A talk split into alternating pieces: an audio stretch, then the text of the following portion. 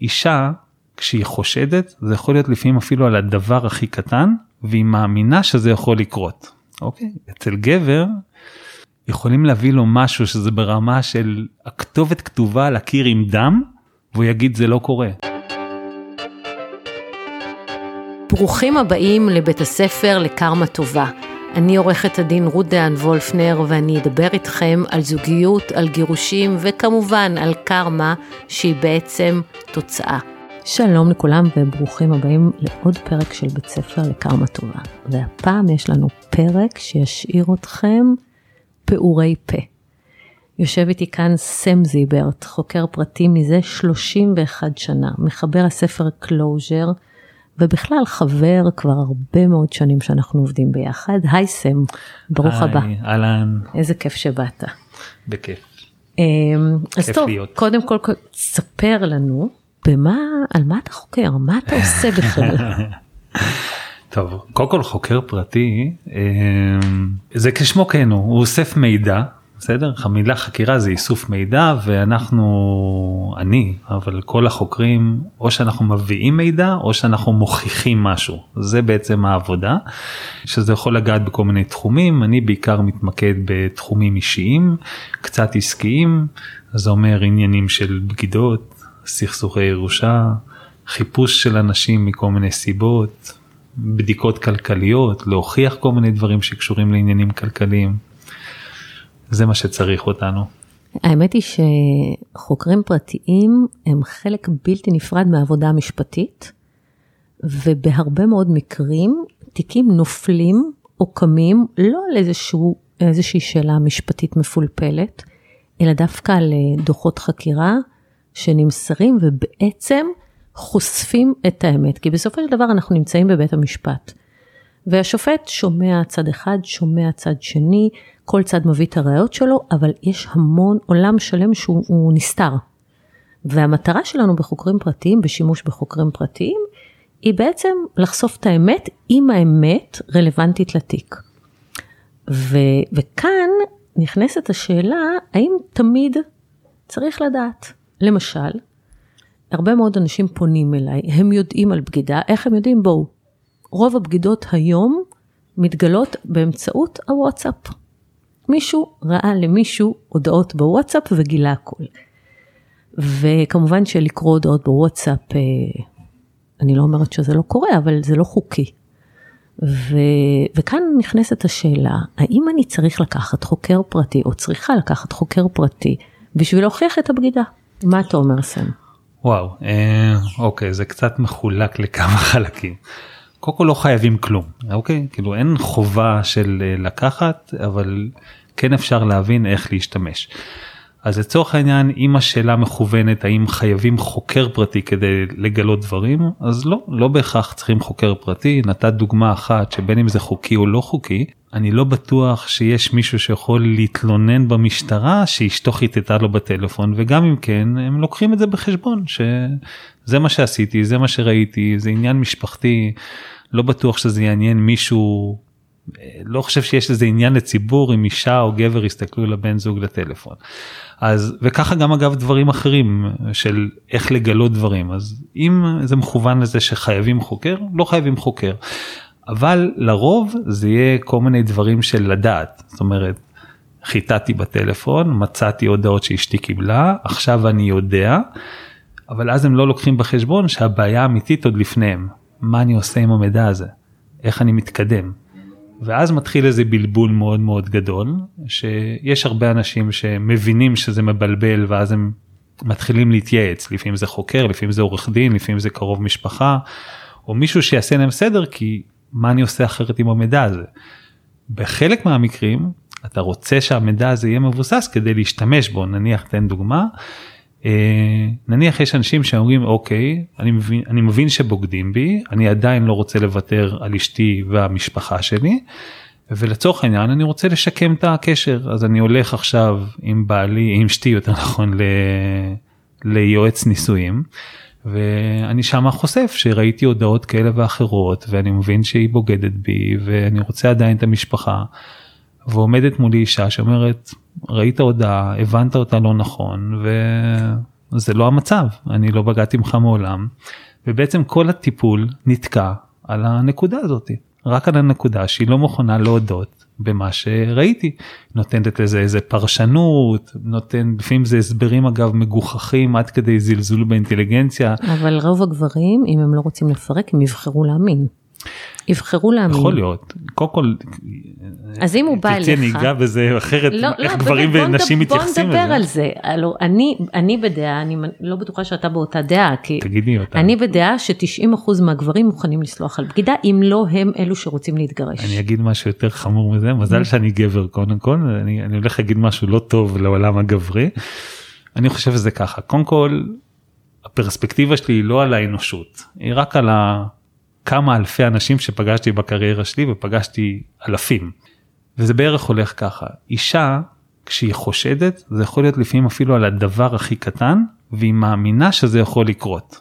אוקיי? אצל גבר יכולים להביא לו משהו שזה ברמה של הכתובת כתובה על הקיר עם דם והוא יגיד זה לא קורה. נכון. אתה יודע שהיה לי פעם תיק, אני חושבת שאולי זה היית אפילו אתה. אה, הבאנו דוח שראו את האישה נכנסת ל-day use, נמצאת שם שלוש שעות, יוצאת עם שיער רטוב, הוא אמר, אבל אולי הם לא עשו כלום. אתה זוכר? כן כן ברור אני זה- זוכר. אתה זוכר איך הוא, הוא היה בטירוף, אבל הוא בחר לא להאמין לזה, הוא אמר, אבל לא, לא ראיתי, אז אולי הם לא עשו. נכון.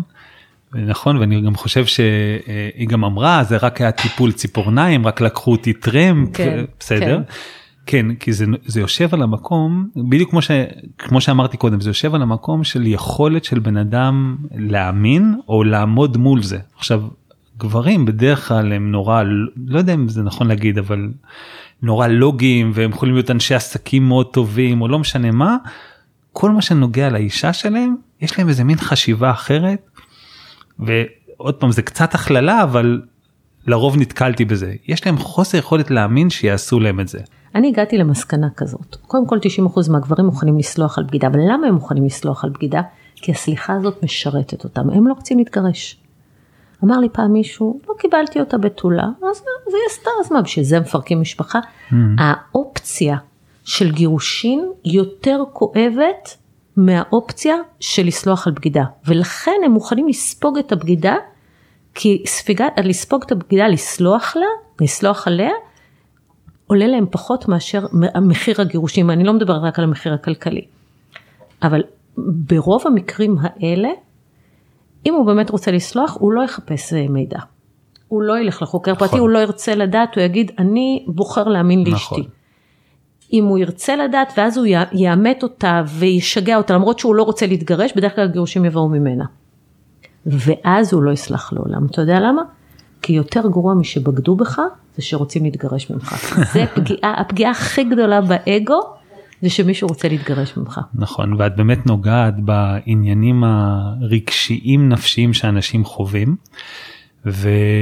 וכן ואנשים כשאתה צמוד לאנשים כאלה אתה מבין שיש להם איזה שיקולים והשקפות שמשפיעות על ההחלטות שלהם עכשיו אפילו שציינת את זה כי אלה אנשים שאת פוגשת אני לצורך העניין אני, אני לא רואה בזה רע כאילו אין בעיה שבן אדם יעשה את השיקול ויחליט שוואלה יותר נכון לי ככה מאשר ככה ברור שלא. כל עוד הוא שלם עם זה. נכון, הבעיה היא שהוא לא שלם, הוא מוציא את בדיוק, הנשמה. ואז בדיוק. נהרסים הנישואים. בדיוק ולכן הרבה אנשים אומרים דברים בסדר זה כמו שאנשים אומרים לי תקשיב אם אני אתפוס אותה אני לא נשאר איתה דקה אוקיי. ואז הוא מתחנן עכשיו שהיא אני פעם. הייתי מסביר להם "ד- ת- תשאיר אופציה וזה זה לא משנה הוא החליט ואז קורה מה שקורה לצורך העניין תופסים את אשתו ופתאום כל מה שהוא אמר קודם מתהפך נכון. ואתה מבין שאז מה אם הוא אמר ולכן לכן לכן גם יש מלא התעסקות ומלא עבודה ו, ומלא שיחות סביב זה כי אתה צריך להבין מה הבן אדם עובר מה הוא מנסה להשיג מה נכון לו. זה לא מה אתה רואה את זה בצד אני יודע להחליט את ההחלטות אם זה היה קורה לי אני יודע מה להחליט מה נכון לי את יודעת מה גם אני לא בטוח שאני יודע עד אבל שלא נניח. מגיעים לזה, כן לא גם אני לא יודעים. בטוח אבל לצורך העניין נניח ואני יודע להחליט עבורו זה לא משנה מה אני מחליט זה לא צריך להיות הגיוני זה. לכן אבל יש דרך. נשים לעומת זאת, כשהן מגיעות למצב שהן רוצות לדעת, הסיכוי שהן יישארו הוא יותר נמוך. כשהן רוצות, שאישה הולכת ושוכרת חוקר פרטי, היא בדרך כלל הולכת עד הסוף, היא כבר לוקחת בחשבון את התוצאות. מסכים עם ההבחנה הזאת?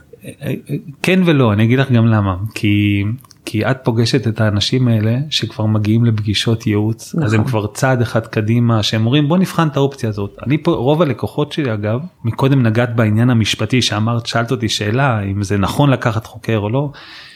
אה, רוב הלקוחות שלי זה חושדים וחושדות הם עוד לא מתגרשים הם רק רוצים לדעת איפה הם עומדים הם נמצאים באיזה מקום שבו אומרים זיהיתי משהו זה לא הגיוני לי זה לא נכון לי שאלתי וזה לא מסתדר לי. אני רוצה לדעת איפה אני עומד הם עוד לא, לא החליטו מה הם יעשו אם זה במידה ו. אז לכן אני חושב שככל ש... אתה צודק ואני באמת כשמגיעים אליי הם כבר קיבלו את ההחלטה. יש איזה בשלות מסוימת הם לוקחים את זה בתור אופציה. נגיד מירי שהייתה לקוחה שלנו זה שם בדוי אל תדאגו. אמ, מירי הייתה היא חשדה והיא הייתה מוכנה לעשות הרבה בשביל זה. מירי. בוא נספר אוקיי. רגע על מירי. זה היה אחד המקרים היותר מטורפים שעשינו ביחד. לגמרי. מירי זה מישהי שלצורך העניין היא נשואה לדעתי או הייתה נשואה למעלה משלושים שנה למעלה משלושים נכון ובעלה מאוד הצליח בעסקים באיזשהו שלב הוא העתיק או עבר עם העסקים שלו למזרח הרחוק ולסינגפור כן אבל הוא לא לקח אותה איתו זאת אומרת היא הייתה היא נשארה פה כדי להמשיך להיות הוא עשה רילוקיישן לבד אבל הוא לא קרא לזה רילוקיישן. וזה היה על תקן כזה של אני בא פעם בשבועיים אני בא פעם בשלושה אחר כך זה נהיה פעם בחודש ככה זה נהיה יותר ויותר. ובסדר זה מצבים שיכולים לקרות זה בדרך כלל לא קורה ככה אבל נניח וזה קורה ומה שהיא שמה לב שככל שהוא מגיע לביקורים אז במקום שהחוסר הימצאות שלהם ביחד יוביל לאיזה תשוקה מאוד גדולה וזוגיות טובה, היא מרגישה יותר ויותר ריחוק. זאת אומרת זה לא קרה בבת אחת אבל עברו כמה שנים טובות ומפעם לפעם אין להם נושא שיחה הם לא מדברים על שום דבר הוא ישר רץ לילדים לבקר אותם וכל מיני וגם יחסים אינטימיים אין ביניהם. ו... והיא הייתה באה אליו ואומרת לו תגיד מה עם מה עם uh, סקס אז uh, הוא היה אומר לה אין לי ראש לזה אני כולי בעסקים. ו... בשל... אבל מצד שני הוא סיפר שהוא שכיר. כן.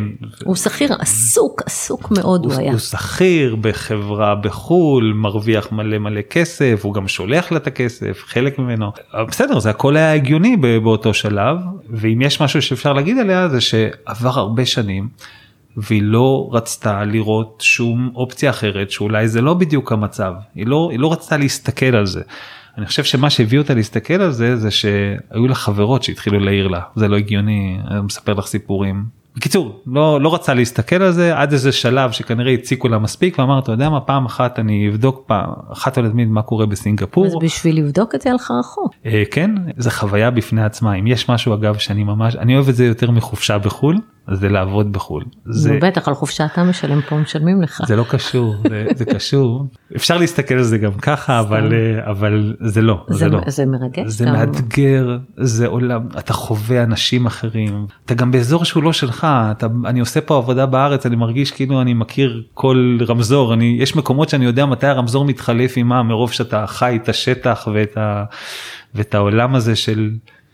אתה מכיר את המנטליות ואת מי אפשר לשאול ומתי מותר לעבור באדום או, או לגנוב. אז שמה? מה היה בסינגפור? אוקיי.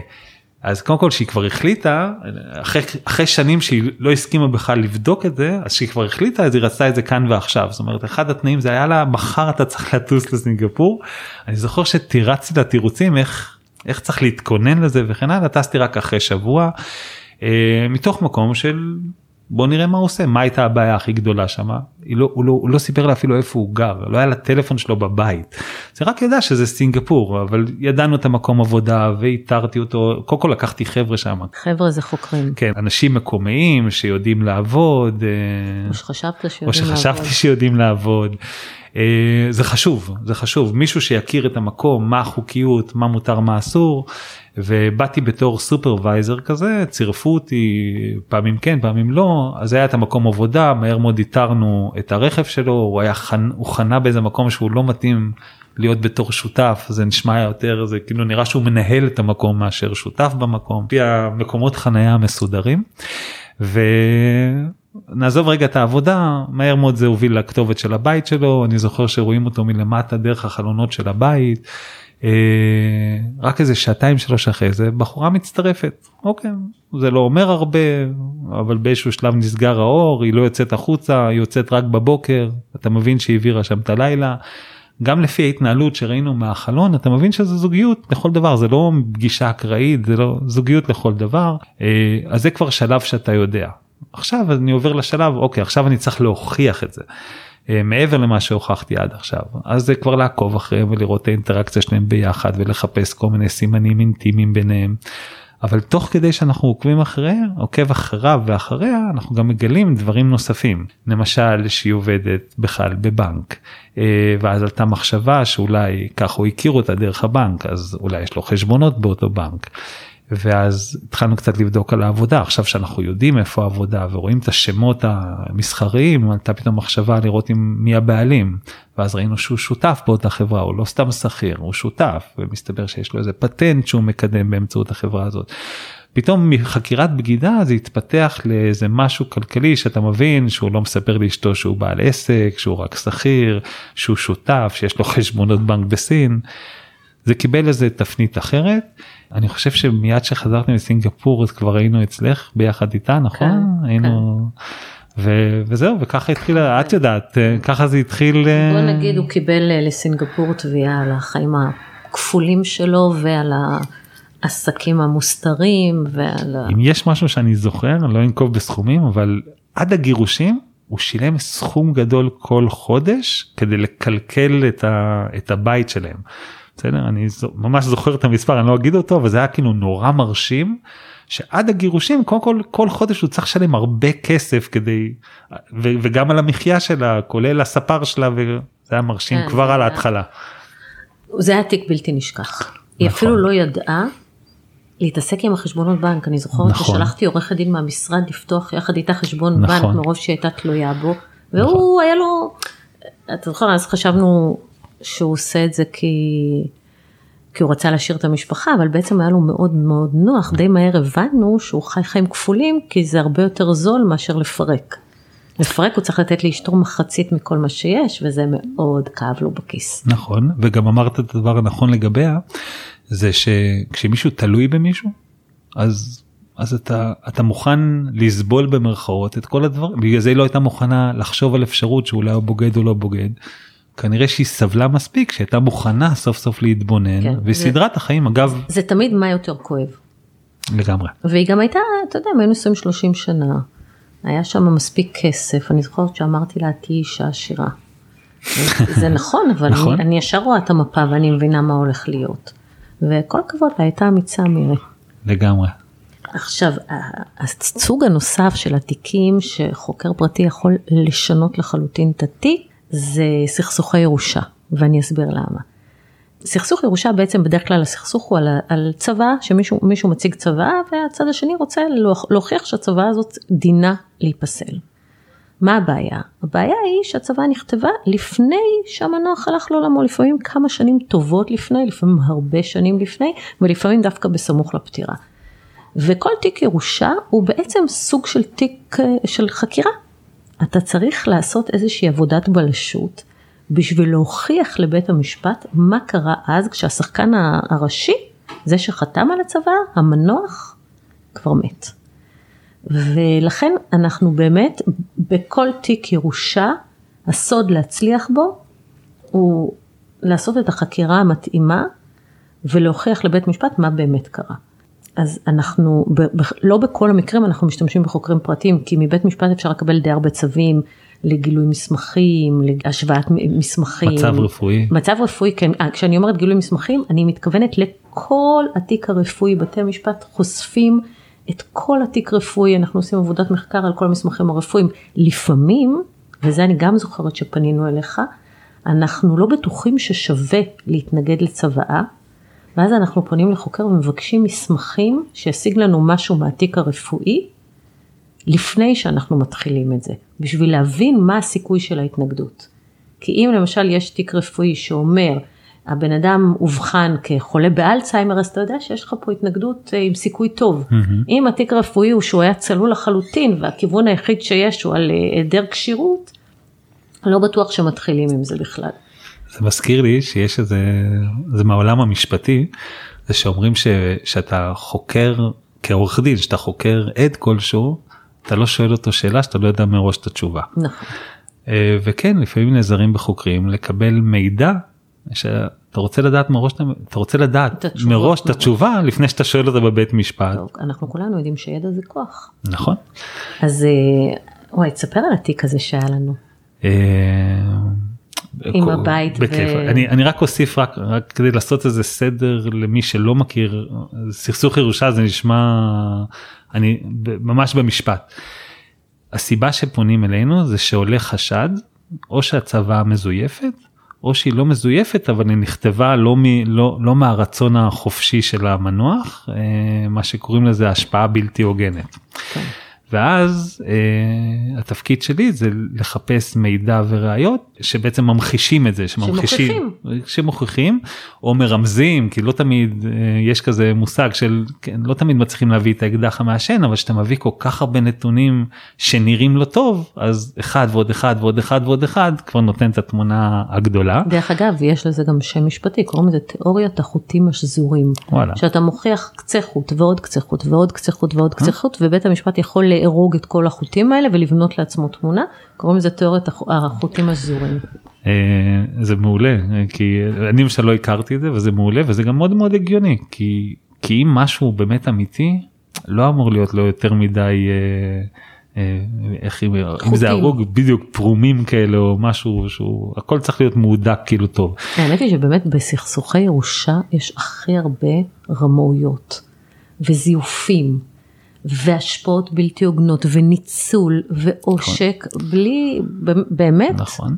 זה מטורף מה שקורה ויותר גרוע ירושה. תחשבי שזה בתוך המשפחה כאילו אחים תמיד. לאחים לא גם בתוך המשפחה, כן נכון. זה גם בתוך המשפחה אני אחים קוראת לזה לאחים. שודדי הירושות. נכון. כן, אחים לאחים לא רואים ממטר, וגם אנשים שפתאום אנשים זרים משתלטים עליהם, כמו בתיק ההוא שהיה לך עם הבת. נכון. אה, אני, אני אתן, אה, אני אתחיל מאחד ואם תרצי אני אתן עוד דוגמה אבל נתחיל משהו עם השפעה לא הוגנת אז היה לנו את אה, אריק לקוח שלנו שאני אומר שלנו שלי ושלך אה, הוא הגיע אליי דרכך. והמצב היה זה שהוא רצה לרשת את אה, סבתו אבל היא לא הייתה באמת אה, סבתא שלו הביולוגית היא הייתה נשואה לסבא שלו ולצורך העניין כן הייתה צוואה שהייתה אמורה אה, שדרכו היה אמור לקבל רכוש מאוד מאוד אה, יקר. אה, אלא שפתאום אחרי שהיא נפטרה אה, שבוע שבועיים אחרי זה בא מישהו שזה קרוב של אחד השכנים ואמר אה, אני היורש אני היא הורישה לי את הבית אה, והיא הורישה לי את הכסף והכל שלי וכאילו תתמודד. אה, וזה הביא אותו כמובן. רק אני אסביר, הייתה, היה ללקוח שלנו לאריק, החזיק צוואה שהיא מורשה ישנה, לו הכל, נכון. והייתה חדש. מאוחרת יותר, נכון. שבה היא הורישה פתאום למישהו זר.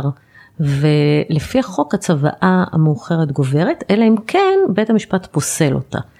וכאן אני שלחתי את אריק לסם, אה, ואמרנו, טוב, יאללה סם, צא, צא לבדיקה ותמצא לנו מה קרה שם. נכון אז באמת הכיוונים האלה זה לבדוק או שזה מזויף כי מאיפה הוא בכלל הגיע או שהייתה שם השפעה בלתי הוגנת. ו... ואז מתחילים כמו כל תיק טיפה משקפים את המצב לוקחים את המנוח ולומדים קצת על החיים שלו ובין כמה הוא היה ומה התחביבים שלו ולה למשל היא נורא אהבה חיות אז אז אה, עם מי מטיילת ואיפה היא מטיילת ומי הכיר אותה כשהיא מטיילת עם הכלבים ואיפה היא עושה את הקניות ומי הרופאים שלה. ככה אתה לומד על חיים של בן אדם שהמטרה היא בסופו של דבר אה, לשמוע מכמה שיותר אנשים על מה, מה הם יודעים מה הם יודעים על הבן אדם שירש. אז מה, מה גילית על הסבתא? אה, במקרה שלה גילינו שבערך שנה או שנה וחצי לפני שהיא נפטרה אותו בן אדם באמת נכנס לחיים הוא נכנס לחיים שלה על תקן של לעזור לה. אה, והוא אמר אני אדאג לך כל מיני דברים האמת שבשלב כלשהו גילינו שהוא ניסה לשכנע אותה למכור לו את הדירה. עד כדי כך שבשלב כלשהו קיבלנו את הרושם או הבאנו כל מיני עדויות על זה זה שהיא לא הבינה שהיא חותמת על צוואה אלא היא חשבה שהיא חותמת על הסכם מכירה של, של הדירה. ופשוט בשלב כלשהו נפטרה וזה מסתבר שזה היה צוואה. מכל העדויות של אותם אנשים מסביב אז דיברו על ההידרדרות המנטלית שלה שהיא כבר לא הצליחה לזהות או להבדיל.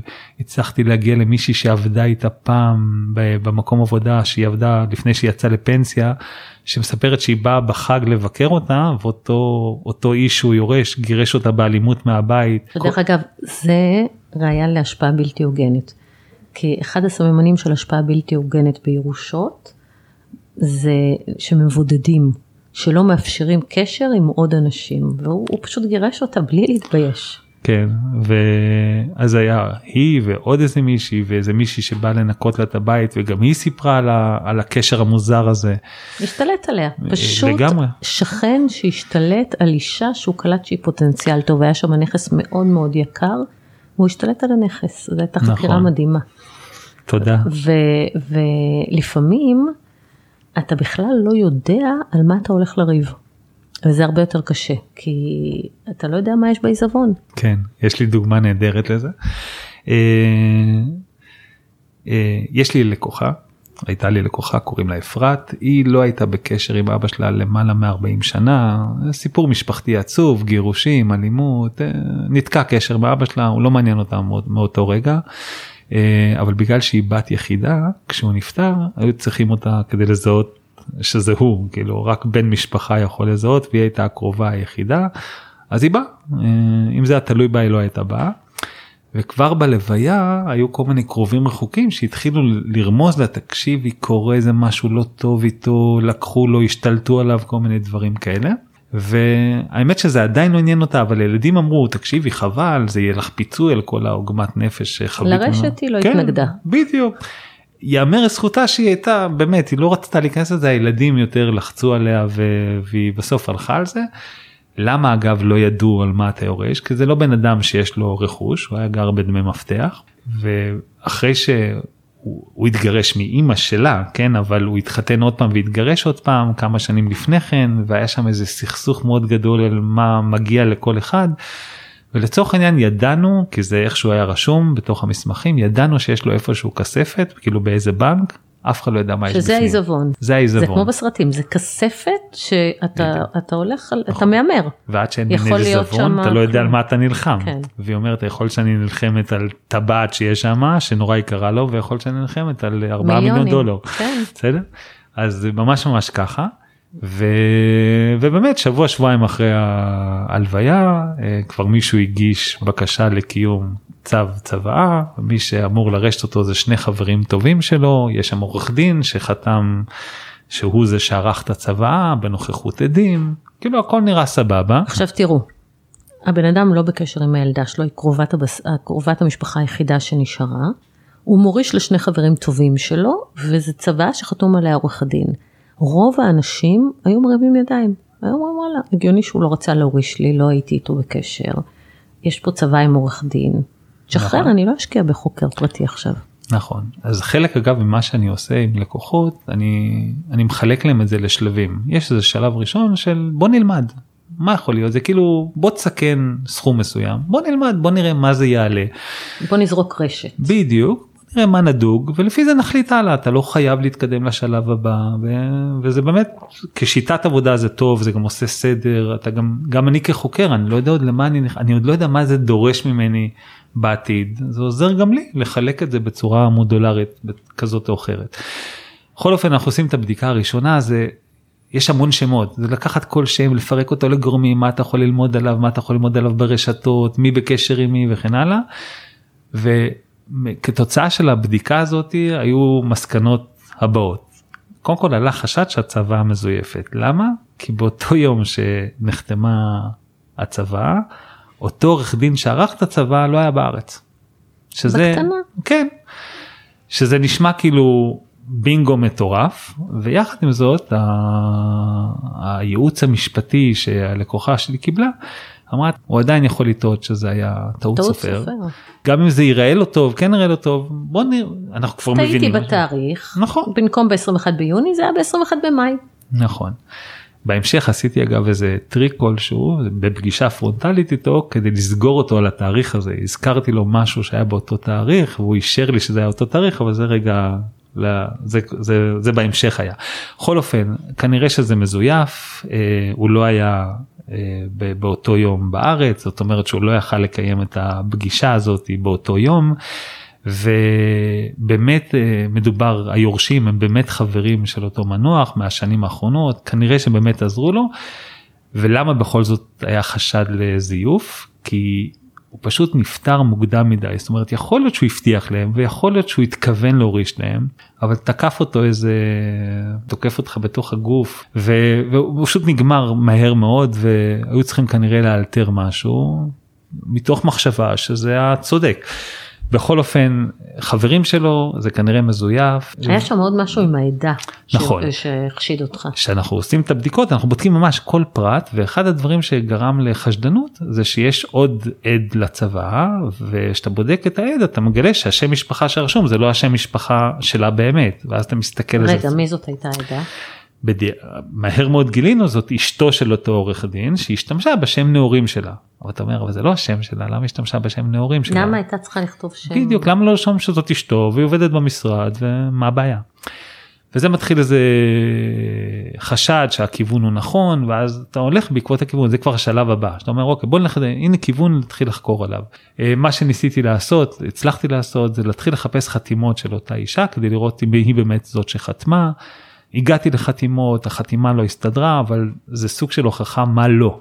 כאילו אם אני אבוא עם זה לגרפולוג יגידו אוקיי זה לא אותה חתימה אבל זה לא חייב שזה יהיה ככה ניסינו לראות מי כן ואז על החשד מאוד הגיוני שאותו עורך דין שהוא במקרה גם חבר של אותם חברים אמר טוב אני אחתום אני אחתום בשם אשתי.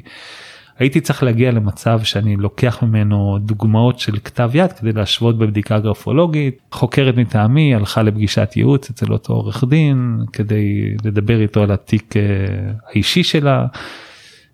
בצורה כזאת או אחרת גרמה לו לכתוב לו כמה דברים כי בעצמה מתקשה לכתוב מכל מיני סיבות אין לה משקפיים היא לא כותבת טוב עברית כל מיני כאלה יצאנו עם כתב יד שלו עשינו בדיקה גרפולוגית שהוכיחה לפחות מהצד שלנו שהוא חתם גם את החתימה שלו וגם את החתימה של אשתו.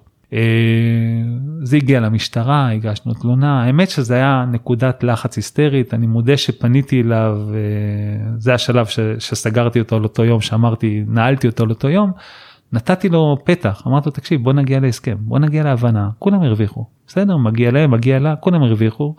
הוא היה כל כך זחוח כל כך יהיר וזה אז הטקטיקה היה להפעיל עליו לחץ.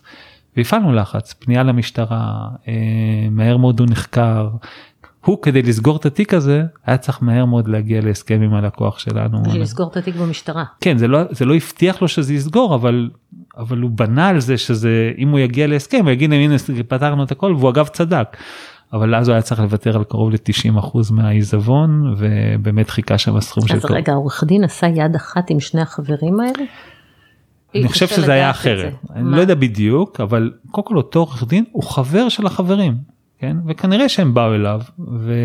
ואמרו לו תקשיב הוא היה אמור אה, ככה הוא אמר מה הבעיה בוא נכין לכם צבא אני במילא מכיר את ה... זה מישהו שמכיר את כולם אתם תהיו היורשים יש איזה טריק שאתה יודע לה...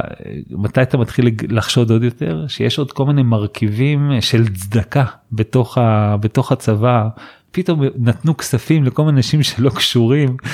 אה, זה נראה לא טוב אבל זה לא מוכיח שום דבר. אני, הם פשוט חשבו שהם הולכים לעשות את הפשע המושלם כי לא יהיה מי שיתנגד. כי זה באמת בדיוק. זה כי באמת הבת שלו 40 שנה לא בקשר איתו למה נכון. שהיא תתעסק בכלל בדיוק. אולי אפילו לא תדע לא, שהוא בדיוק. מת.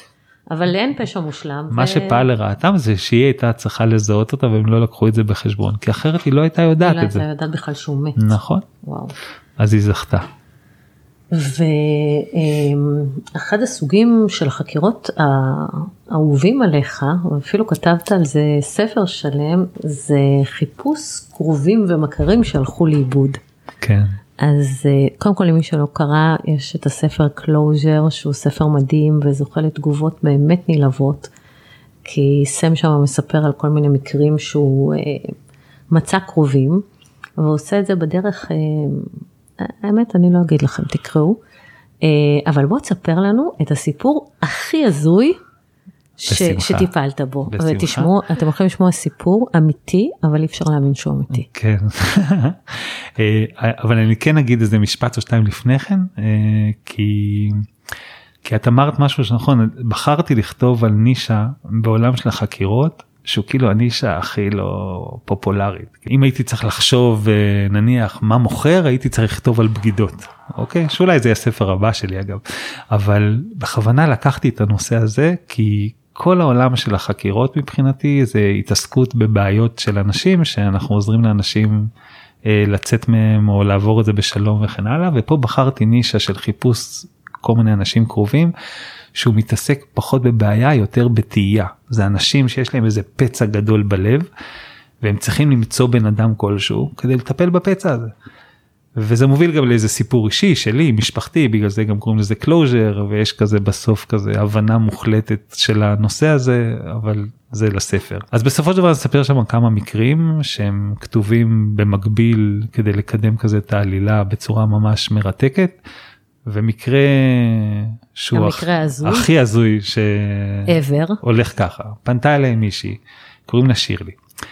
והיא פנתה אליי שהייתה בת 70 בערך, אה, הייתה כבר בפנסיה שלה, לא זוכר את הגיל המדויק, הייתה 70 פלוס, אה, הבן זוג שלה עוד פנה לפני כן לוודא שאנחנו יודעים בכלל לאתר אנשים, והיא מספרת לי שבערך 40 שנה קודם, היא התחילה לחוות כל מיני חזיונות, אה, סוג של חלומות, שבו החלומות האלה בעצם משקפים לה את ה... מי הבן זוג שלה, איך הוא נראה, אה, מה הוא עושה, כל מיני דברים, פרטים עליו, בסדר? אה, והיא מספרת את זה ברמה שזה ממשי, אומרת לי, אתה לא, אתה לא תבין, אה, זה אולי זמן טוב לבוא ולהגיד, זה שאם מדברים על האישה הזאת על, על כל נושא אחר, על העבודה שלה, על החיים שלה, על המגורים שלה, על הזוגיות שלה הנוכחית, היא נורמטיבית, היא שפויה, היא מדברת לעניין, היא מסתכלת לך בעיניים. אם יש משהו שאני יודע לזהות אצל אנשים, זה כאילו מי מתחיל לרחף לי.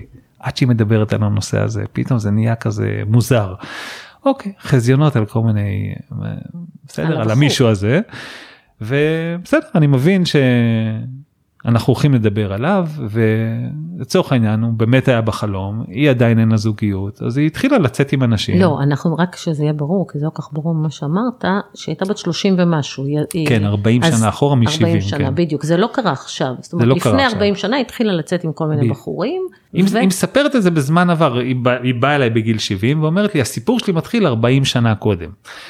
ואז היא מספרת על החלומות לפני 40 שנה, שנתיים שלוש אחרי שהיו לה את כל החלומות, היא יצאה לאיזה blind date שהבריז לה ומישהו כזה נוגע לה בכתף והיא מסתובבת לראות מי נגע לה בכתף, אומר לה ראיתי שהבריזו לך אה, בואי נצא, היא מסתכלת אומרת זה הבן אדם. זה הבן אדם שהופיע לי בחלום והיא מתרגשת ונענתה לו והלכו לשתות משהו והשאירה לו את הטלפון. אה, צריך להבין זה מדובר על שנות ה-80 בערך משהו כזה נכון אז אה, היה טלפון לא היה בבית נייד, לא היה היה. נייד לא וואטסאפים לא זה. היא עוד גרה עם אמא שלה בכלל אז אה, גם שהוא התקשר אז אמא שלה עונה ומתחקרת אותו כל הזמן באמת כאילו אז זה היה בפני עצמה. ובכמה שיחות טלפון הם לא מצליחים לקדם את זה לפגישה נוספת אבל היא יודעת זה הבחור שלה. אה, עד שהוא הפסיק להתקשר.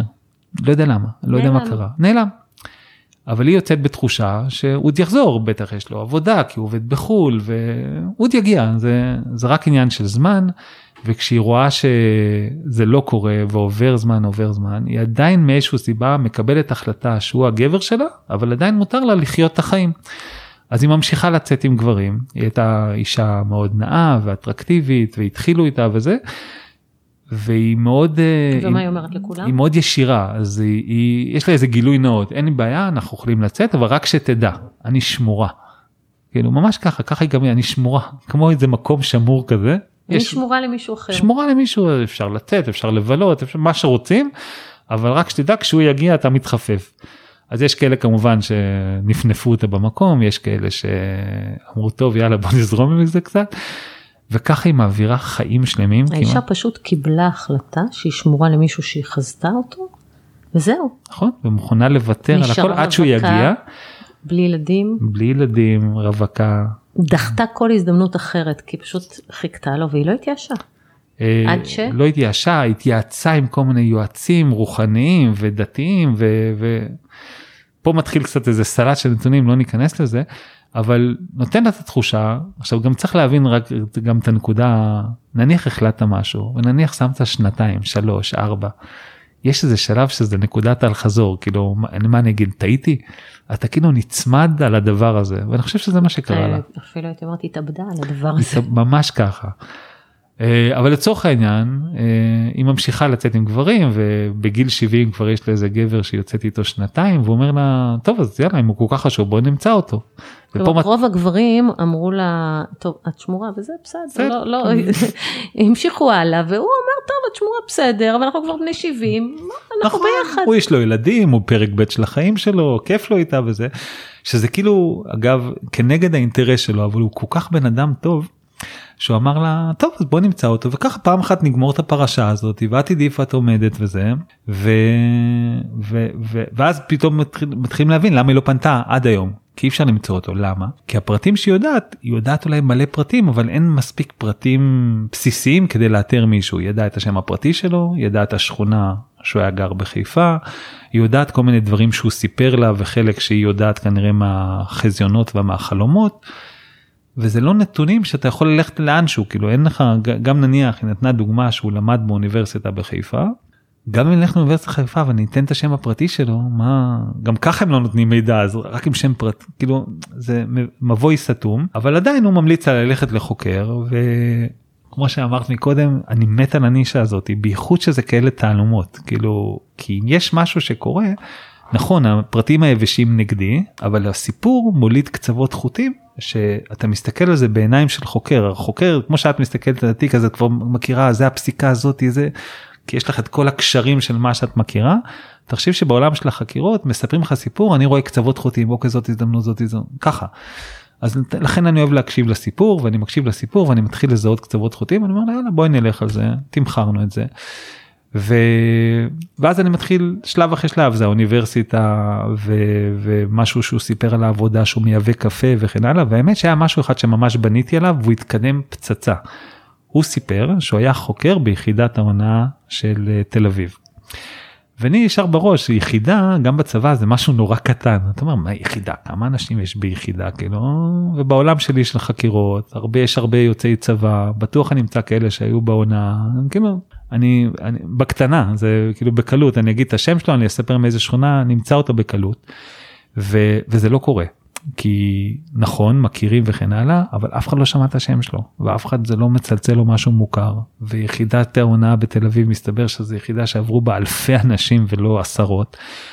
וכל כך הגדלתי לעשות כיוונו אותי לאיזה מישהי שהייתה מזכירה 40 שנה ביחידה הזאת שהיא במקרה גם שכנה שלי והנכדה שלה למדה עם הבן שלי אז היא כל כך רצתה לעזור לי אז היא מספרת שהיה כנס של כל היחידה והיה לה רשימה שמית של כל האלה שהיו ביחידה ואני עובר איתה את כל לפי השם הפרטי את כל השמות שיש ליד נניח קראו לזה מי, מיכאל הזה מיכאל אה, מייקל בסדר כל, כל דבר שהוא דומה מנסים וזה לא מוביל לבן אדם שלנו. ואז עולה לי איזה מחשבה שנכון היא אמנם שיתפה אותי בסיפור שלה אבל אולי לא הייתה כנה איתי אולי לא פגשה אותו בכלל. הפסקת להאמין לה. לא האמנתי לה.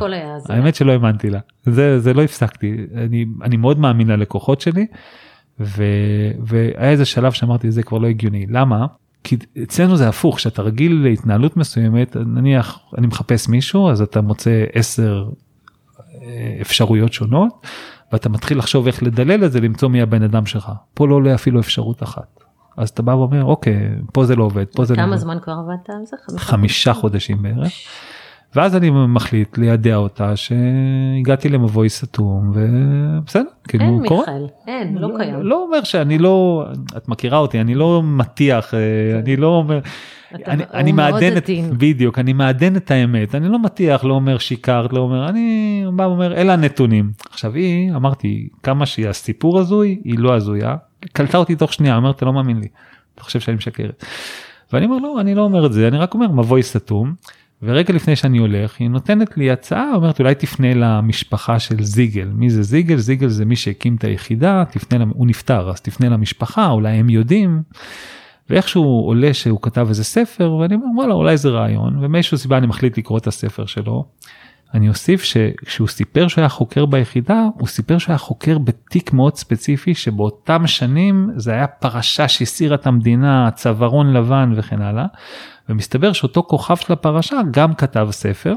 אז החלטתי לקרוא גם את הספר שלו, ואני קורא את הספר שלו ואני רואה שבעמוד 40 ומשהו, הוא אשכרה מתייחס בכתוב שחור על גבי לבן לחוקר שאני מחפש. אומר חוקר בשם ככה וככה, רק את השם הפרטי, כן? אבל נותן עליו עוד תיאורים שהוא חובש כיפה, למד כלכלה, ממש זה הבן אדם, ואני אומר בואנה היא לא שיקרה, זה באמת, זה האיש. עכשיו, זה השלב שאתה כבר מאמין, ואתה עדיין לא יודע מה לעשות, אתה אומר בדקת הכל. עכשיו אני לא יודע איך להסביר למה זה קורה או איך זה קורה, אבל הרבה פעמים אני עוזב משהו בצד, ואיכשהו אחרי איזה פרק זמן כזה או אחר, פתאום אני... עולה לי איזה כאילו הברקה בתוך הדבר הזה, וגם את זה עזבתי בצד, ופתאום הייתה לי מחשבה, אתה יודע מה לא עשיתי? בתור חוקר, כזה אני מדבר לעצמי, אה, לא ביקרת בשכונה הזאת. עכשיו, למה לא ביקרת בשכונה? שכונה בחיפה, בכל, בכל זאת, זה לא, תגידי, זה לא ירוחם שכולם מכירים, זה חיפה. ואני מחליט לנסוע לשכונה הזאת, זו שכונה דתית, ואיך שאני מגיע לשכונה, אני רואה שבמרכז השכונה יש בית כנסת אה, גדול, ואני כזה תופס את עצמי ואני אומר, וואי, איך לא חשבת על זה קודם, כאילו, הכי basic, והגעתי גם בשעה שזה קרוב לתפילת מעריב, ואני עושה מה שבדרך כלל אני אוהב לעשות בשטח, זה פשוט לשאול שאלות, ואני עובר בין האנשים, ומהר מאוד מכוונים אותי לזקנים של השכונה, באיזה גינה ליד שהם משחקים שם משהו. ואחד אומר כן בטח אני יודע מזה הוא אומר לי פשוט השם שלו המלא. אה, וזה השלב שיש לך קצה חוט הופך פיצוח. למשהו בדיוק זה כאילו פיצוח יש עוד עבודה אבל אתה, אתה כבר מבין שאתה כבר על זה זה כבר קל אתה מפצח יודע מי זה. לימים מסתבר שכל מה שהיא סיפרה הכל פשוט הכל הכל הכל נכון. אז בסופו של דבר מצאתי אותו, גם פניתי אליו, אה, היא ביקשה שאני אפנה אליו ולא היא תפנה אליו כי הוא צריך לפנות אליה, כל מיני אה, עניינים שלה. המשך ההזיה. הסוף של זה הוא כאילו מר אבל הוא, הוא, הוא, הוא לא לגמרי, זה לא מה שהיא ציפתה. כי כשאני פניתי אליו אז uh, הוא, הוא לא זיהה אותה, הוא לא, הוא לא זכר את זה, הוא אמר היו לי הרבה נשים, שהראיתי לו תמונה שלה אז uh, הוא בכלל חשב שזה איזה מלצרית שהוא פעם פגש בצ'כיה ומשהו כזה, באמת הוא לא, לא ידע, אבל הוא, גם הוא בעצמו איזה איש הזוי. אם יש משהו שאגב קלטתי ביניהם הם כמו שני נפשות תאומות כאלה, הם יש להם אותה, את אותם התנהגויות, אולי בגלל זה הם מצאו חיבור אחד בשני. אה, אבל מה שכן קרה הם נהיו ידידים ממש ממש ממש טובים. כי הוא מתעסק בכל מיני מטרות וולונטריות נגד אנטנות נגד כל מיני כאלה ו... אבל אין לו, אין לו כסף. והיא יש לה כסף אז היא עוזרת לו במטרות האלה ויש להם משהו זה לא מה שהתכוונה אבל יש להם משהו אחר שאיכשהו ממלא אותה במקום הזה אז זה לא מה שהיא ציפתה אבל עדיין הסוף הוא כזה. נראה לי שכתבו על זה את השיר את מוכרת לי מפעם אולי מגלגול אחר. אה, ממש כאילו פשוט מגלגול אחר. כן, זו תגובה שהיא לא ציפתה לה אבל, אבל אז, בוודאות זהו. באותו עניין לסם יש אה, קבוצת אה, פייסבוק שנקראת closure חיפוש. חיפוש מכרים. כן. ואני לא לפני הרבה זמן גם אני פתאום נזקקתי לקבוצה הזאת ואני אספר לכם. היה לי לפני יותר מ-20 שנה תיק של לקוחה שזכרתי מאוד מאוד טוב, כי הייתה לה בת אחת, ואני לא אכנס לפרטים, זה היה תיק לא קל, ותוך כדי ההליך היא הלכה לעולמה. ואני גם קיבלתי את הידיעה, זאת אומרת מבית החולים התקשרו אליי ואמרו לי שהיא הלכה לעולמה, ו... בסופו של דבר התיק, הילדה הלכה עם האבא ו... וזהו, והתיק נסגר וגם אני שכחתי מזה, עברו 20, יותר מ-20 שנה ופתאום היה, היה איזשהו רצח, אמ, האמת היא שאני יכולה להגיד, זה היה את הרצח של דיאנה רז ואני לא יודעת למה משהו ברצח הזה כאילו פתח לי איזה תריס בזיכרון ונזכרתי באותה לקוחה. ואמרתי, רגע, הילדה צריכה להיות כבר מעל 20. מה קרה איתה? מה, למרות שזה לא היה תיק רצח, לא היה דומה אפילו לתיק רצח, אבל משהו שחשבתי על הילדים שאיבדו את האימא, נזכרתי באותו תיק ואמרתי, איך אני מוצאת את הילדה הזאת? אז התחלתי לחפש אותה בפייסבוק, ולא מצאתי. ואז אמרתי, רגע, בשביל מה אני חברה בקבוצה הזאת? ופרסמתי פוסט וביקשתי עזרה ולאתר את הבת של זאתי וזאתי, ולא לקח יותר משבע דקות ומישהו מסר לי את הנייד שלה. את יכולה להגיד זה אני מסרתי לך. בסדר, לא ידעתי אם מותר. כן. כן, וסם מסר לי את ה... הוא אמר לי, יש לי קצה חוט, והוא מסר לי את הנייד שלה.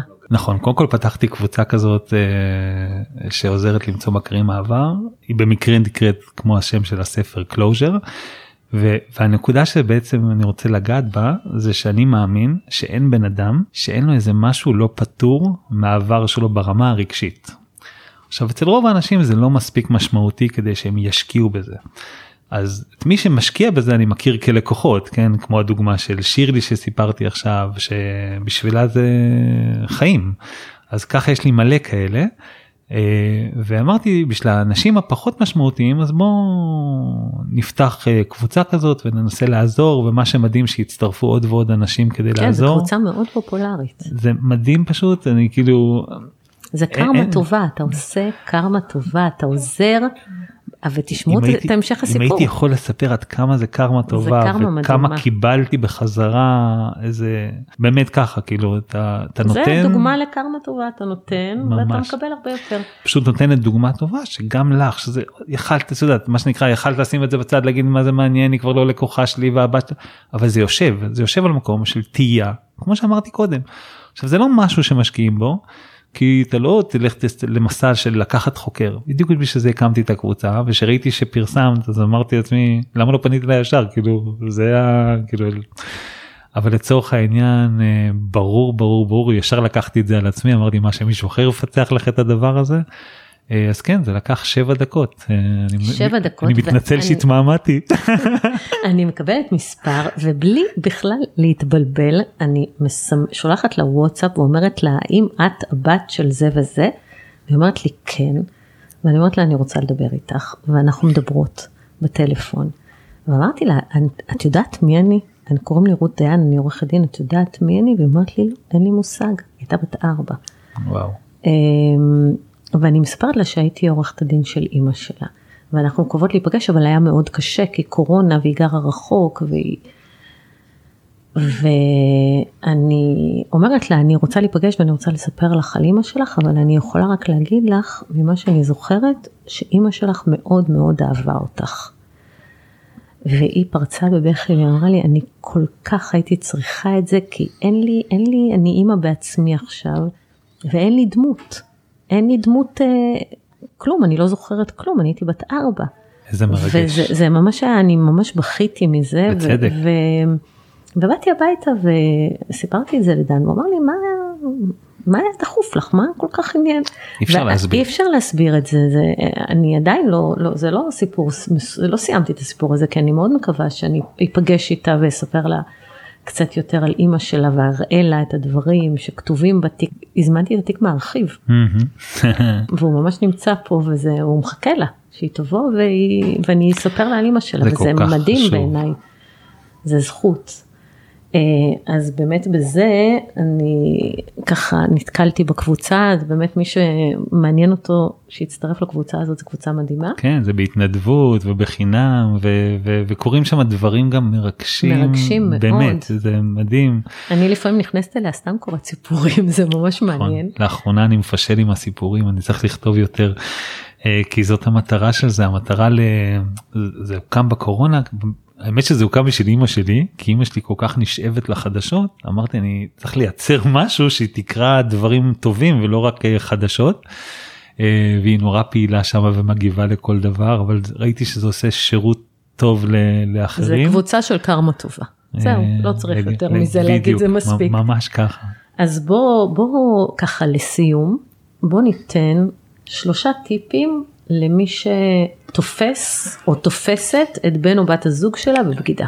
זה מתחיל מחושד וחושדת. בדיוק. אוקיי? אז uh, שהיא תופסת היא כבר יודע, היא או הוא הם כבר יודעים שזה זה פשוט level אחר אה, טיפים. Uh, הטיפ הראשון שאני רוצה להתייחס אליו זה לא להיות אימפולסיבי ולהיות מאופק. כי מה שקורה שאנשים מגלים משהו, יש להם איזה מין טכניקה דחף. כזאת שהם בדיוק דחף כזה שהם בעצם כאילו מבררים משהו אבל הם חושפים את החשד שלהם.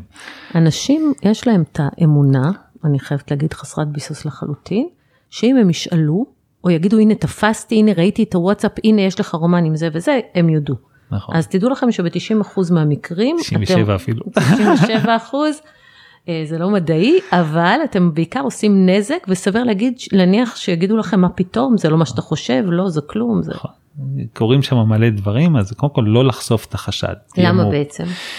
אה, כי זה מביא לטיפ השני אה, אנשים מבססים את הידיעה או את החשדנות. את יודעת מה אני אגיד מה זה חשד זה שאתה חושב שקורה משהו אתה לא יודע אתה חושב יש לך רמז.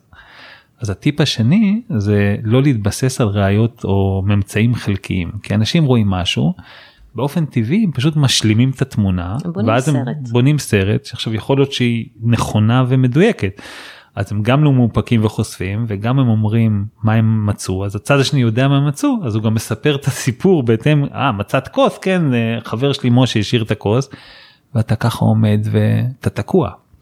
אז uh, הטיפ השני זה תהיה מופ... זה אל תתבסס על ראיות חלקיות כאילו חכה שיהיה לך את התמונה המלאה זה אומר מה קורה עם מי מתי ואיפה.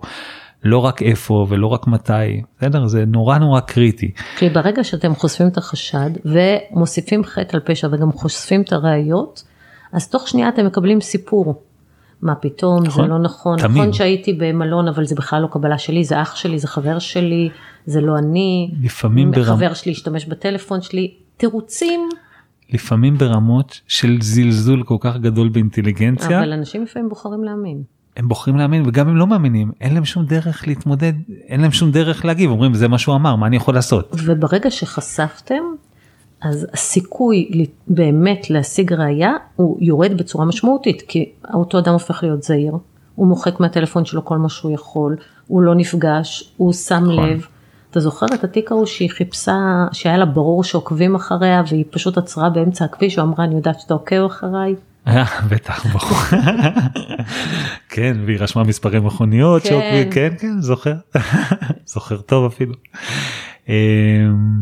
אז לא לחשוף. לא לחשוף ולא להתבסס כאילו ובטח לא על ראיות חלקיות יש דרך העבודה של מסוימת. החוקר הרבה יותר קלה כשהצד השני לא מעלה על דעתו שמישהו חושד בו, שהוא אה. עושה, הוא ככה שאנן. האמת שאני אומר ללקוחות שלי ממש בפגישת ייעוץ הראשונה אני אומר להם את המשפט הבא תקשיב יש לך כוח אתה יכול להחליט כמה זמן אתה סובל אתה יכול לסבול שנים אתה יכול לסבול שלושה שבועות. בשני המקרים אתה סובל. אם תעשה מה שצריך שבועיים שלושה אנחנו אחרי זה הכל יהיה בסדר אם לא ויש לי לקוחות שסובלים שנים למה כי הם תמיד נופלים באותו לופ. תמיד זה, מה, מה זה אומר סובלים? הם, הם כאילו חושדים, אבל הם חיים עם הם, מת, החשד. הם, הם חושדים אז הם מתעמתים ואז הצד שני מספר משהו אז הם מאמינים זה, זה מצב של אבל בלבול. החשד שאתה- מנקר, ואתם נהיים נכון. חולים מזה, חולים. אבל זה הבלבול שכל רגע אתה חושב משהו אחר כי זה צריך להבין שאתה בא למישהו שאתה מכיר ואתה שואל אותו שאלות ומקבל תשובה זה נורא מרגיע.